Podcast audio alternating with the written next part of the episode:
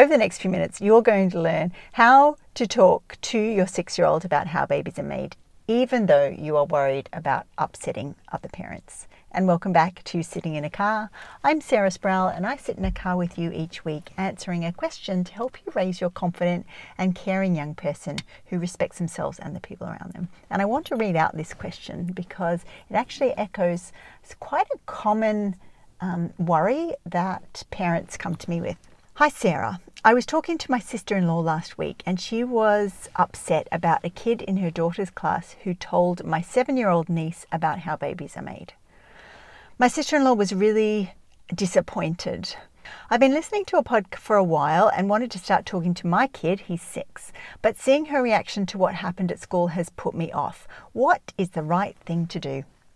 So, the answer to this question this week comes from the kindness pillar, in which we learn how to care for ourselves by looking at what our needs are, um, looking at what our child's needs are, and dealing with the upset or concern or crisis that might come when our needs intersect with another parent's needs in our community. So, what most parents and other adults who are raising kids will do if they have this situation where they want to start having conversations but they're worried about upsetting other people in their parenting community will um, be pausing and delaying having a conversation. Um, if you have this issue, you might be asking other parents when they're going to start the conversation. And you will probably, if you have this question, hear parents who have widely different viewpoints. Some may have already done it, some are not planning to do a talk like this until their kids are much older.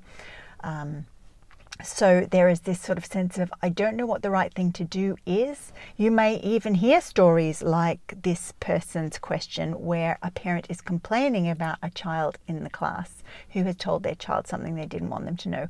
And you are very focused on your child and making sure that they don't end up being one of those kids. You know, one those that kid that parents complain about because they're you know, wild or they disrupt the class because of behavior. And you don't want your child to be that, right? So all these actions take place when you have this awareness that, ooh, these conversations are important, but ooh, not everyone agrees with that. And in fact, some parents are actively against it. So it makes sense that we will delay and worry and take a straw poll to see what everyone else is doing because um, we want to make life easy for ourselves, right? Wouldn't it be great not to be in conflict with other people that we see at the school gate every day? And you know what? It's a self protection mechanism, and we are designed to keep ourselves safe. That's what our nervous system is, that's its main job.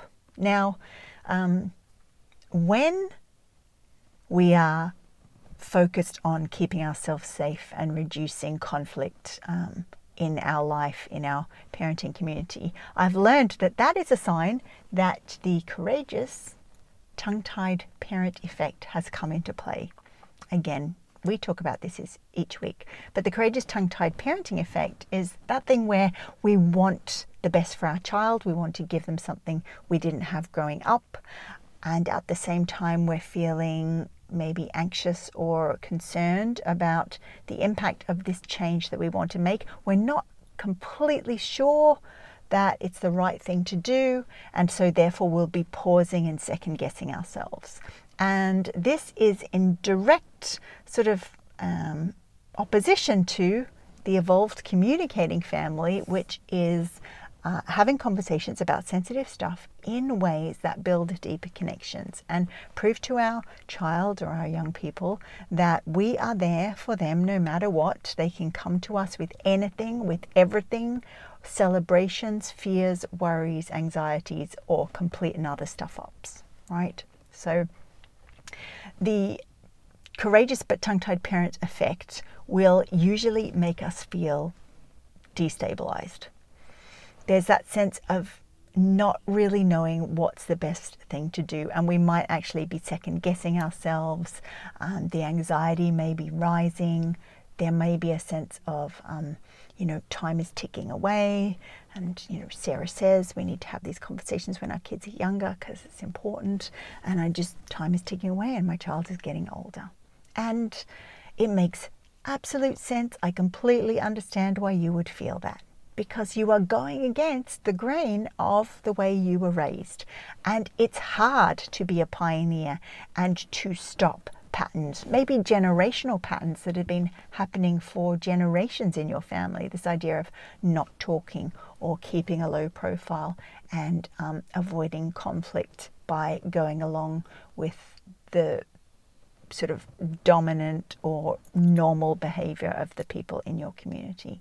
So, in this episode, let's talk about what to do when you want to start a conversation about how babies are made or some other sensitive thing with your six year old, but you're um, worried about upsetting other parents. And you can go or learn the steps to go from feeling this courageous tongue tied parenting effect coming into play in your parenting and move towards building your evolved communicating family. Point one What other parenting decisions do you make to keep other people happy rather than doing the best you can for your child or yourself? Well, maybe have you ever chosen a sport that um, your child doesn't want to do, but everyone else is doing it, so they do it too? It may actually be hard for you to think, or maybe you might pack something into a child's lunch. It's possible, though I would suggest that there aren't many other parts of life that we on purpose choose to do something that isn't in our child's best interest just um, because everyone else is doing it. Um, and I guess the other question that makes me think of is um, what areas of your child's life would you rather that they followed the crowd and did what everyone else is doing to keep the peace, rather than fully step into who they are and be proud of themselves and develop some self respect and some um, self reliance and a real great understanding of consent? Because at the end of the day, when we choose to do something because someone else wants to do it, the way that can play out is all sorts of different things. In our in our young person's life, that can play out by them having sex with someone just because that person wants to have sex with them rather than really working out whether they want it for themselves. And that dynamic, when we put it in that light, like, whoa, I do not want my child or my young person or young adult to be having sex with someone else, not because they want to do it, just because it keeps the peace. Like, nursery Bob. Anyway, it's really interesting, isn't it, to see how if we put that dynamic into other aspects of our child's life and maybe our own life, we start to see that oh, that's not healthy and good. And if we expect our young person to be able to stand up for themselves and make decisions based on what is right for them, then how could it be possible that we learn to do that for ourselves and we model that? Um, so our child can see us doing hard things and discover what the steps are to do hard things in return. Step number two listen to your nervous system and what it's telling you because chances are you're feeling awkward and worried about having a conversation with your child about this sort of thing because your nervous system is telling you it is dangerous and wrong and you definitely shouldn't do it. Right? You might have sort of feelings in your tummy that realize that's what anxiety feels like or just or fear. And remember that our nervous system will tell us things are dangerous and wrong and bad, not because they are life threatening, but because our nervous system has learnt from some time in the past that a conversation about something sensitive or to go against the flow of what everyone is doing to follow what we know to be right is dangerous. And our nervous system, in terms of our nervous system, danger looks like not belonging or not being part of the crowd. So, on one hand, you've got, you know, that this conversation about something to do with babies and um, an opportunity to have a conversation or start conversations over a period of time that develop connection with your child because you're talking about something that no one else is talking about with them and they might be super interested.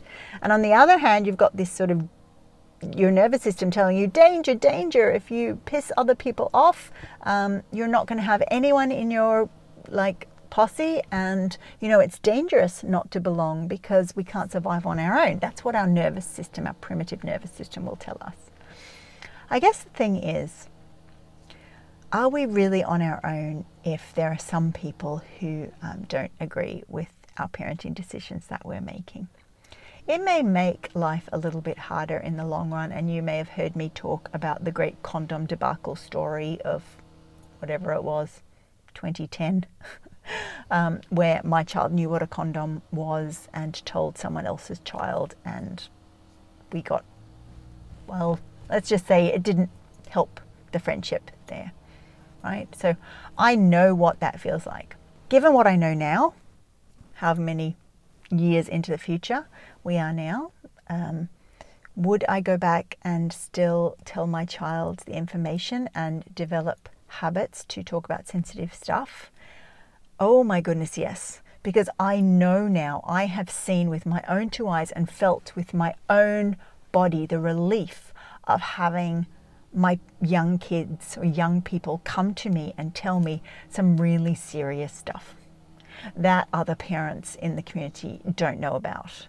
And um, if I have to pay for that privilege with having to manage other parents' frustration and anger about the fact that my child knows that stuff, I will pay that.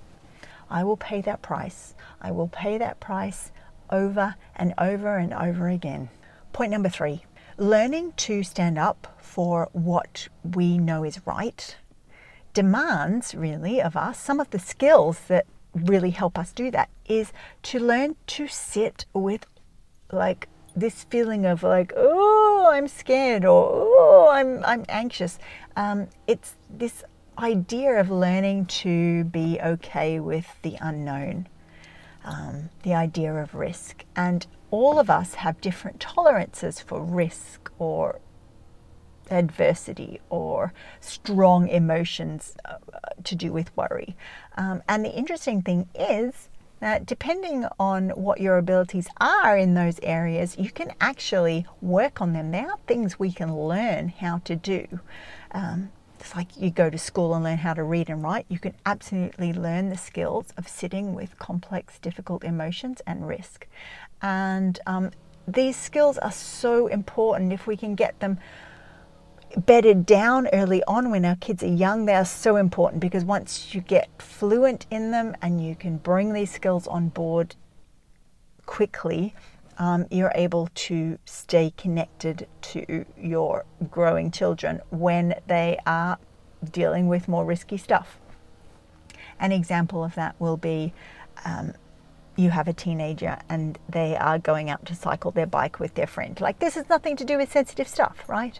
It is age appropriate for them to go and cycle their bike with their friend. But as a parent, we will have this, like, oh, I'm worried, I'm worried that, you know, you might get lost or you might get hit by a car or you lose your phone or someone tries to abduct you. Like, you know, all those parenting worries and fears we have that just unbidden come into our head. Surely I can't be alone in that. Please tell me I'm not alone in that.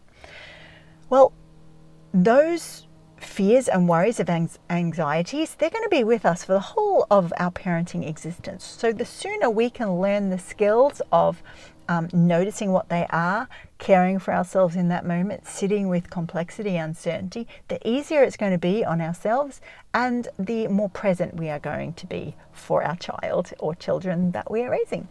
So, you've just heard what to do if you have a six year old and you want to talk about how babies are made, but you are worried about um, other parents getting upset about the information that your child knows. But this information doesn't do you any good if you don't have the skills to deal with other people's upset. So I've been talking about like the skills that we can learn to care for ourselves, but sitting with another parent who is very angry and upset is um, on another level again. And we learn those skills inside uh, the Evolved Family Method um, in the Courage Pillar.